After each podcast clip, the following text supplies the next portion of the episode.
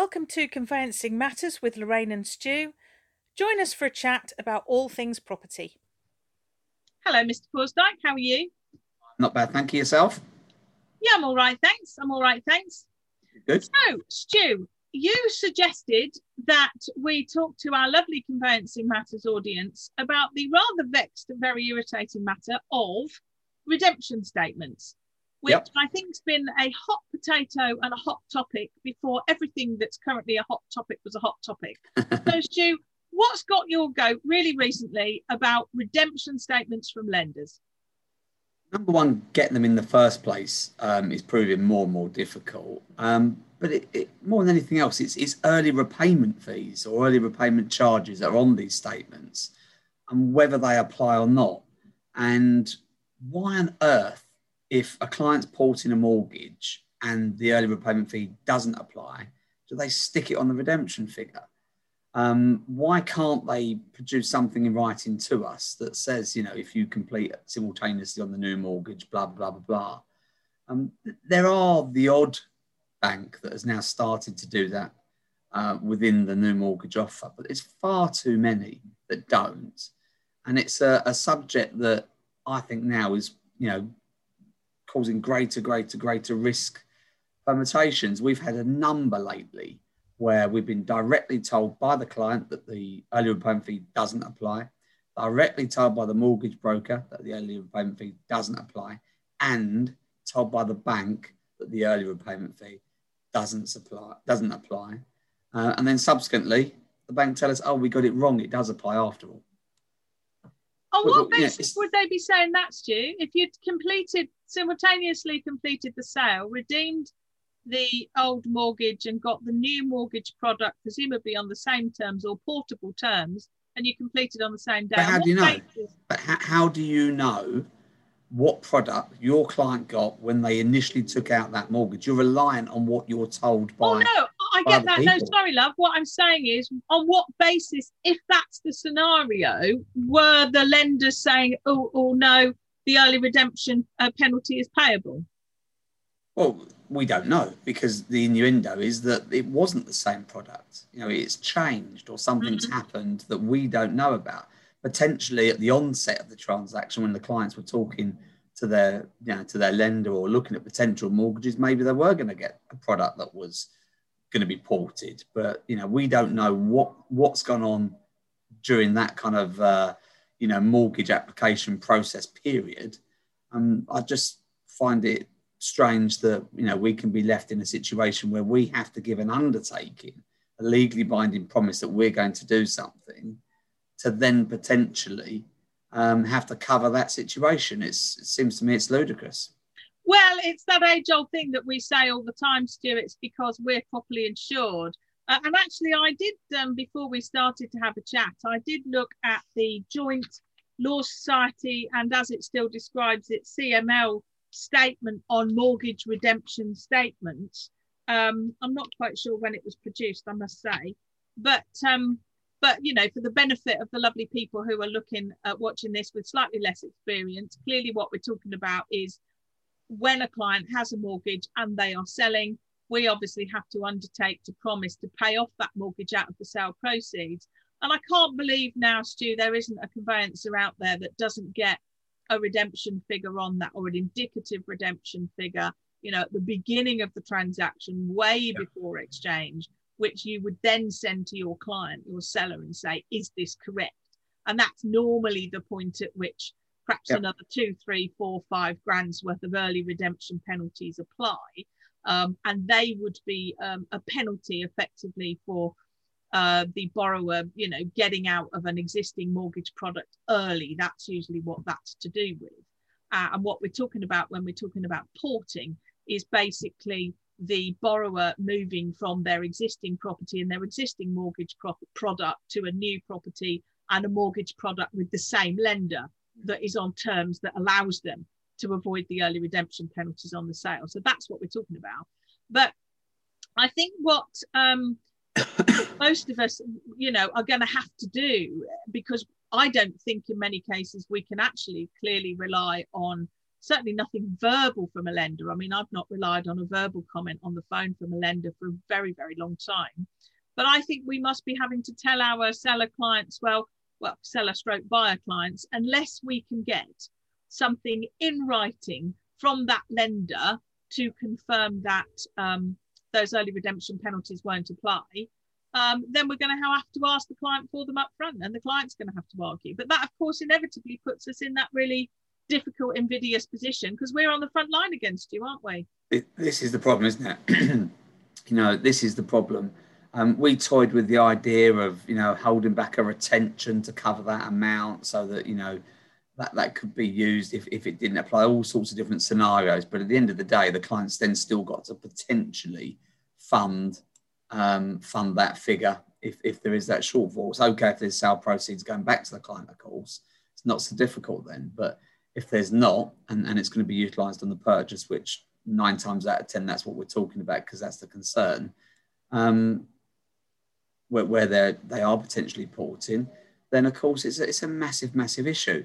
But when you say about not relying on um, what a bank tells you, um, I mean, we had a number of early repayment fees where we had it um, a conversation with the bank. We had the call recorded, full notes of who we've spoken to, so on and so forth. So the bank are directly telling us that it's going, you know, it can be removed. The broker's telling us, the client's telling us. So to then explain to the client that we're not going to deduct that is a really difficult position to be in. It absolutely is. Really, really, really difficult position to be in. Um, and trying to explain that logic to the client is incredibly hard. Yeah, I completely get you. But at the end of the day, it's always that tension, isn't it? Between, well, you know, why should you know, why should you, why should PCS Legal potentially be picking up the tab? um, you know, in the event that something goes wrong? And the answer is, uh, well, you shouldn't. Yeah, I mean, we we've had a few over the years where you know we make it quite clear when we request a redemption statement, we actually detail that we are going to act on the figures the bank gives us, and we are going to give an undertaking based on the figure you give us. So we make that quite clear to the bank in writing when we request our redemption statements. Um, we have um, made various complaints to banks over the years, and we have managed to get a few back. Um, but it's it just seems to be a, a, crazy situation. I can potentially understand the initial redemption statement having the early repayment fee on, mm. not knowing you know if the purchase is, is, is going to complete, and I can understand the risk from the bank's perspective at the early stages, but not when we've already exchanged. You know, we're, we're completing in the next week or so. For them not to be able to put that in writing to it, to us, which most don't, is a, is a really difficult position to be in for, for, for a lawyer. And you know, at the end of the day, we give the undertaking, and we've got to abide by it.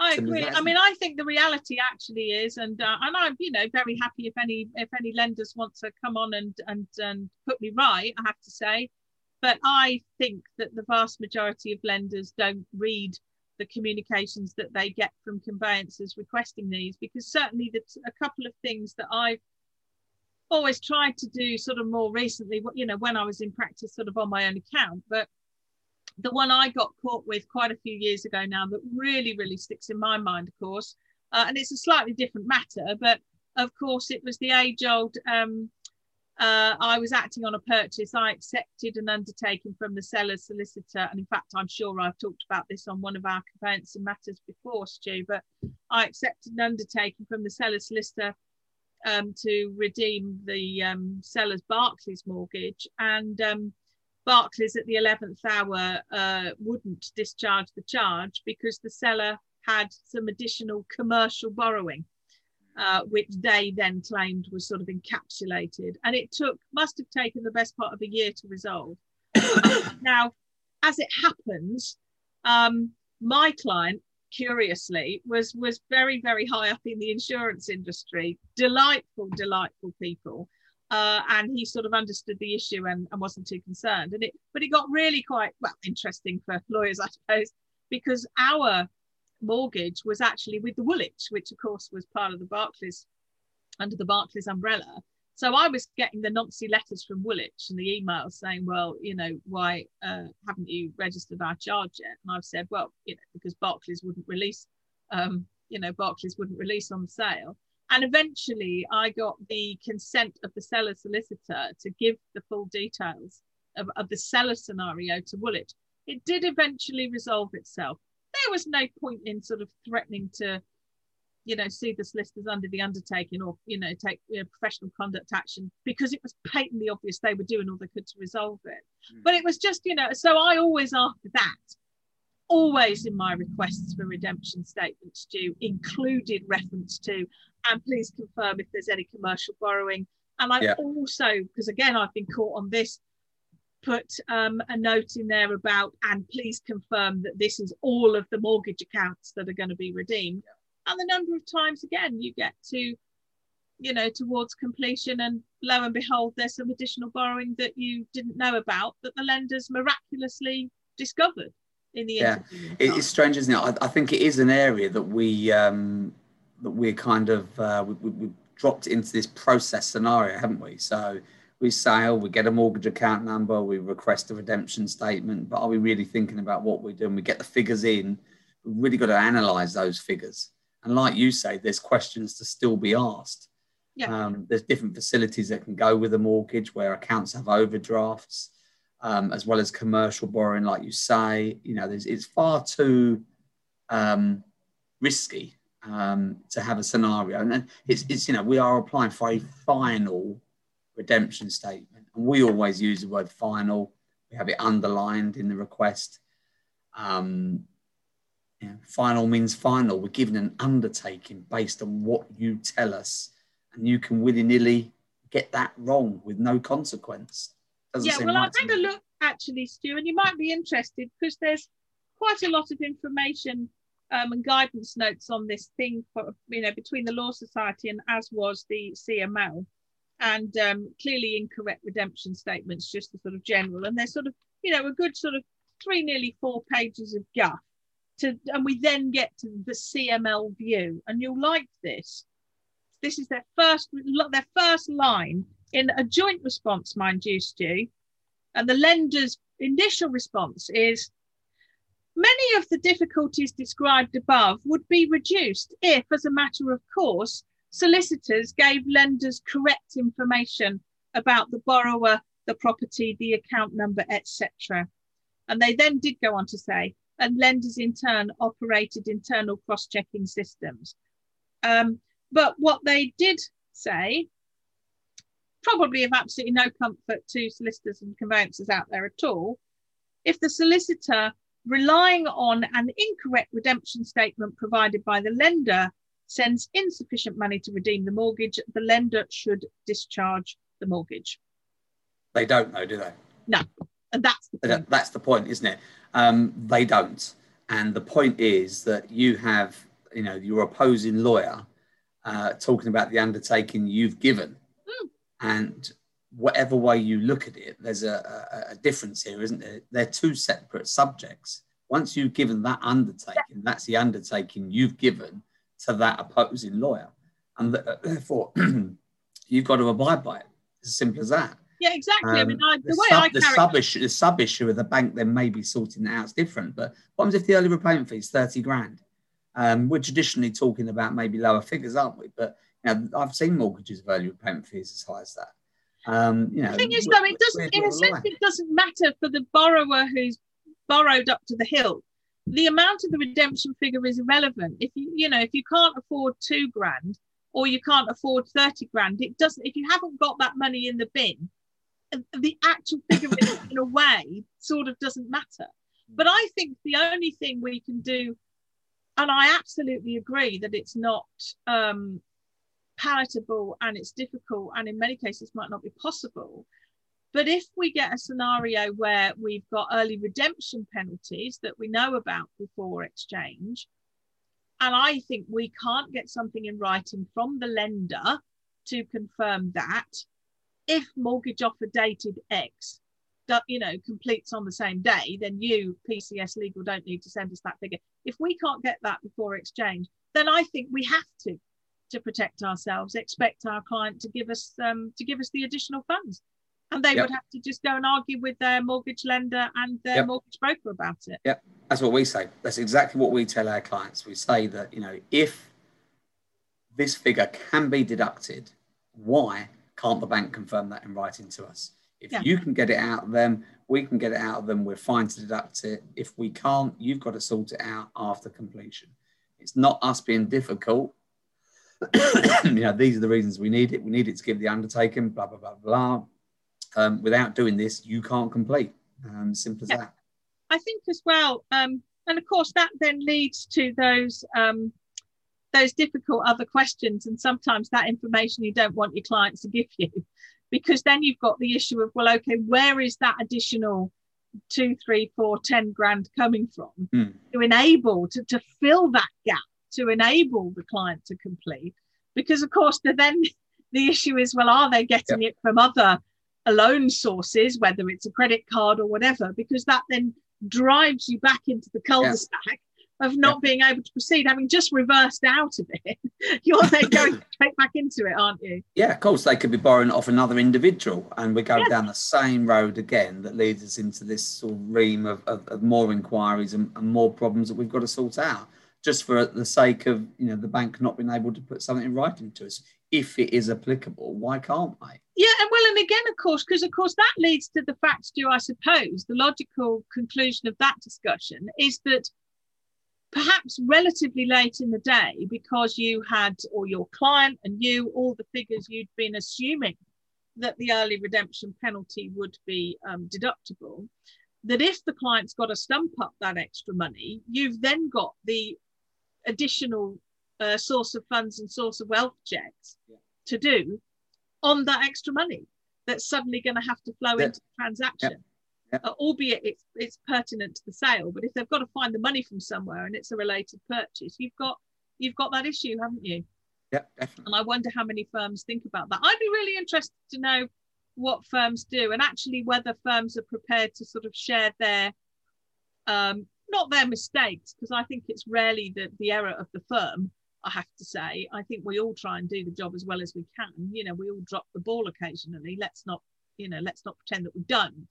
But I'd be interested to know, you know, what experience conveyancers have had and what other, short of just forcing your client to give you the money and refusing to proceed without it, I'm not really sure what other solution there is. We um, we cover the position in our terms and conditions to state that that's the case. We'll be needing to repay the, the, the full amount, uh, and we also have a standardised report that goes to the client when we receive the initial redemption statement. So where we request it at the onset, where it's Yeah, yeah. likely to include it, uh, we have a, a report that goes to the client that explains why we need it and what we're going to be doing with it, um, and the fact that if there is the early repayment fee, we need to repay it unless the bankers specifically put it in writing that we don't have to. Yeah, and I, I think that's all um, you can cover off, isn't it? It is, and I think actually, I mean, what this probably reminds us, and I think it's a case of twas ever thus, Stu, but I just think it's got worse, actually, and certainly, of course, in the last sort of six, eight months, even worse because of the pressure that everybody's under. Uh, to my mind now, and again, I'm quite willing to be corrected on this, but it's almost not worth ringing the lender for these Correct. issues because the res- you know the reality unless we're just checking have you got the cot now you're going to send us the money but for all of these other issues it's almost not worth picking up the phone it's not worth wasting the time because it's happened to us all too many times that Yeah. the lender has said something to us we've relied on that conversation in good faith and that subsequently turned out not to be the case. Um, or they just conveniently um, say, "Oh, I didn't hear it, no record." Um, you know, they were wrong. You know, it happens too often. I think myself. But it's too much of an easy excuse. We were wrong. That person's left left us now. You know, they they told us the incorrect information. Well, that's all very well, but this isn't something that's you know an easy get out. You know, we informed you we were going to give an undertaking. The severity of what we were doing uh, by relying on the figures you've given us. I think also what a lot of people across the conveyancing world forget, and I include lenders in this, you know, the amount of money that's involved, the amount of money that people make out of the conveyancing process, Stu. And in actual fact, and I've held this view for a long time, and I bore people with this, I'm going to bore you with it. but the entire conveyancing process hangs on that undertaking from the seller's conveyancer to the buyer's conveyancer, and the entire process hangs on the fact that PCS Legal have got indemnity insurance and that you'll pick up the tab if that undertaking's wrong. The entire conveyancing process hangs on that one thing. Yep. In action. 100%. And so, why other parts of the industry, the lenders in particular, aren't trying to support us mm. in that? I, I, find extraordinary. Because yeah. if you know if the conveyancing um, process sort of falls down, well, everybody loses out. Yeah, yeah completely agree. But also, it's, it's now it's also it's the time it's taking to get this information from the lenders. You know, we we have to give them plenty of notice. Uh, when we give them, you know, to all the money's in on, on a purchase, well, sometimes we give them weeks on a sale. We still don't get the redemption figures through. They yeah. seem to be impossible to collate. Um, it, it's really uh, an area that's becoming, you know, annoying, um, vexed and, and, frustrated, and, and of course, so risky. Well, that's the thing, and um, of course we'll all get uh, well. Um, importantly, do you do you refer to it as an indicative redemption figure when you request that initial figure before, right at the beginning before exchange to make it clear that you're not wanting to redeem, so that they don't right. close down, yeah. you know, an open plan yeah. current account and all of that. Because uh, exactly. I've certainly had that before, where I've had my client ring me saying, "But I can't use cash point," and it's transpired because the lenders closed their current account thinking we're about to redeem their mortgage and you know we got the piffing from them yesterday sort of thing. but um but i think you know however hard you try uh it feels sometimes that we're going to be sort of thwarted really i mean i wonder whether i mean what you experiencing this issue with the lenders Stu sort of i mean i hate to say it but sort of you know pre-covid pre-stamp duty land tax holiday or I mean, I know everything's become more. I think it's. I think it's always been there. This issue uh, and the reluctance for the lender to commit to it has always been there. Yeah. But without a doubt, it's become more and more common. You could argue, yeah, I can understand the lenders, you know, in their legal departments uh, are busier, uh, but so are we. And, and yeah. we're the ones that seem to get the pelters for being busy. Um, and yet, other industries, such as the banks, don't seem to get anywhere near the criticism we do. Um, you know, with with, the moving the housing market, so it doesn't seem fair. Well, I think a different conversation, Stu, and we perhaps should leave it there. But of course, the different conversation is that, and again, another long held view of mine, is that, you know, you and I are the face of the process. Um, and I would go so far as to say, and I'm, you know, um, you know, unpopular opinion. Perhaps we ought to do a conveyancing matter on unpopular opinions. But those, and certainly when I was in practice, I mean, clearly less so now, of course, but those organizations where you you have a figurehead you have a face you have fee earners you have solicitors licensed conveyancers who are out there who are the face of the organization dealing with clients and getting the business in and therefore taking the flak when something goes wrong that is a different you know business model to the frankly rather sort of faceless organizations that, that have a whole host of people behind the scenes because there's no personal consequence. There's no responsibility in a way. And i think that's i think that's the difference. And, and that i would say that for conveyancers but that's certainly the case with the banks. I mean if everybody wants to jump on social media and criticize a bank or a lender let's not name any well there's a big so what factor isn't there if everybody piles onto social media and slags you and me off there is a there is a personal consequence. Yep. I completely agree, and I suppose um, you know, without without getting the mortgage, you know, people can't can't proceed, so they're less likely to maybe uh, moan about their banks. But it does seem ironic that you know we're sort of so duty bound to to do this, do that, but it's certainly not reciprocal in the way that we deal with the banks, anyway. No.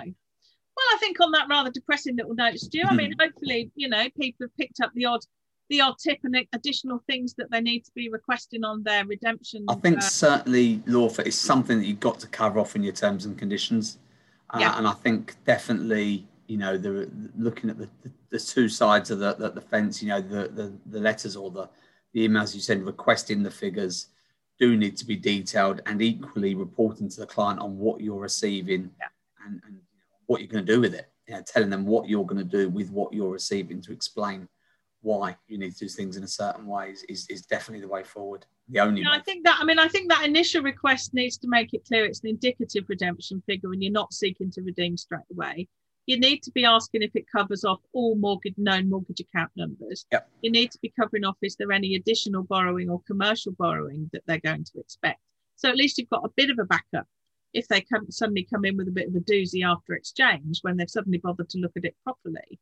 Um, and as you say, it's got to go to the client because, and I suppose not sort of to prolong the conversation, but one of the things that's never ceased to amaze me over the years is the extent to which, and I'm, you know, I'm not criticizing the great British public, but the extent to which people do not have a clue about how much they owe and to whom, and the fact that they might have two or three different mortgage account numbers for the same mortgage product Yeah. because they perhaps took it out with two or three different rates or they had a further advance to build the conservatory that they forgot about 10 years ago, whatever it is. Um, and that just that general lack of knowledge from clients, which isn't a criticism, it's perhaps not surprising. But But I think I think what you've also got to be careful as well is that you don't be you don't get drawn into this scenario where you're reliant on the you know the mortgage advisors figures that they've processed. You know, if all of a sudden the broker's taken into account the early repayment fee being taken off and it's a substantial fee, how do we know that the client's budgeting is accurate? Um, so I always think we, we have to report on the you know the, the worst case scenario that being the full amounts being redeemed to avoid that that potential issue or liability as well. I must admit, I always used to do, and I used to characterize it this way to clients. I would always do my fag packet figures before exchange. And if there are early redemption penalties, I'd have them into the mix. And if I'm frankly, Stu, if the client owed us money, I would pretty much always get it before exchange, however much the client owed us. I wouldn't ever do, I do a, a detailed completion statement with the exact figures because to my mind, and, and solicitors and conveyancers might say, oh, Lorraine, but you know, then you might be sending money back to the client after completion. Uh huh. I'd rather be doing that than the other thing. So I'd always be doing those adjustments after. But I would always do those global fag packet figures, include I think that ones. kind of leads into another conversation, doesn't it? And, and that is, you know, what what are these preconceived ideas that we have about what is pre pre exchange and, and post exchange? You know, we could argue about bankruptcy searches in OS ones. Do we do it before? Do we do it after completion statements? Where do you draw a line here? Well, I think I think that's a perfect place to end. I think that's that's a bit of a cliffhanger, Stu, isn't it? We've we've done we've accidentally done a cliffhanger. Mhm. Well, thanks for that, lovely, and uh, I will, I'm sure, see you soon. See you soon. Take care.